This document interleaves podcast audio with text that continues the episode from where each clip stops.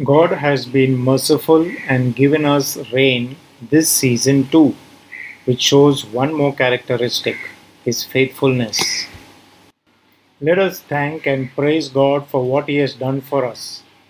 Let us worship God for who He is. This week's episode is a general but important message to all mankind. Whether you are rich or poor, educated or uneducated, live in the city or in a village, hold a secular job or doing ministry, this advice is invaluable. This line is given by King Solomon. King Solomon, the son of David, was chosen by God to be the successor of his father.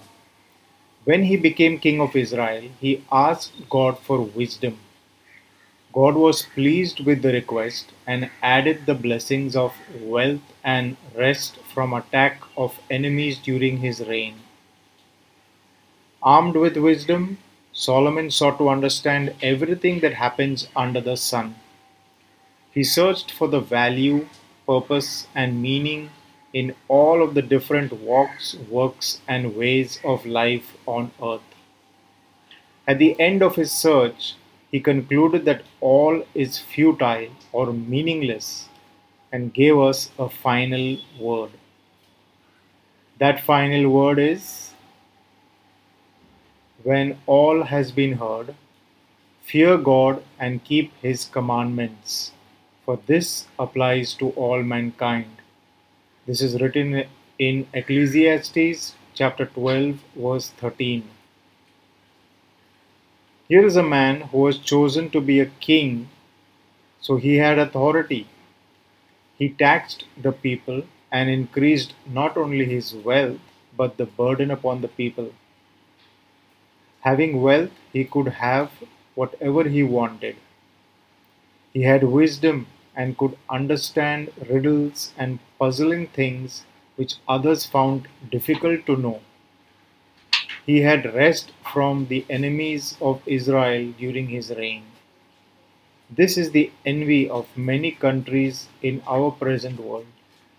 Yet he felt that all is meaningless, since nothing is lasting forever. The lifespan of things and people vary, but all have an end. Therefore, he questioned the usefulness of having knowledge and abundance of wealth it seemed hopeless. But for the one who cares about holding a working relationship with God, his advice is to fear God and keep his commandments. Since all things have begun through God and ends with God passing his final judgment on who will enter his eternal kingdom, it is important that one fears God and keeps his commandments. You do not exist due to your own initiative. Since we are here, I have a question to ask you. Have you ever thought about the true meaning and purpose of your existence? We are not self made. According to a biblical worldview, we did not evolve but were created by the Creator. Man is made in the image and likeness of God. Our bodies are based in Mother Earth, but there is a spirit in man. Have you realized that we are more than our physical bodies? The breath of life that animates us comes from God, not from our parents. We have a heart that is not the organ that pumps blood. Out of it are the issues of life. We are told to keep it with all diligence. A human being has the capacity to relate to God in a unique way. Humans seek God, animals don't. So, what does it mean to fear God? The fear of the Lord is the beginning of wisdom. To keep your lips from evil and your tongue from treachery. To depart from evil and to do good. To seek peace and pursue it is the fear of the Lord. The reward of the fear of the Lord are riches and honor and life. By the fear of the Lord, one avoids evil. The fear of the Lord is clean. It is a healthy respect for God that motivates you to conduct yourself uprightly. It is using your mouth and tongue to speak life and not death, blessing and not cursing. You have to give account of what you have done with what God has given you. We have to be careful not to presume that what we have is what Mother Nature has given us and not God given. Stay far from ungodly scientific advice. Seek the kingdom of God and His righteousness. Conduct yourself in the awareness that God knows your down sitting and uprising, your going out and your coming in, the hidden and the open. It is not something that paralyzes you into inaction, but the motivation behind better behavior.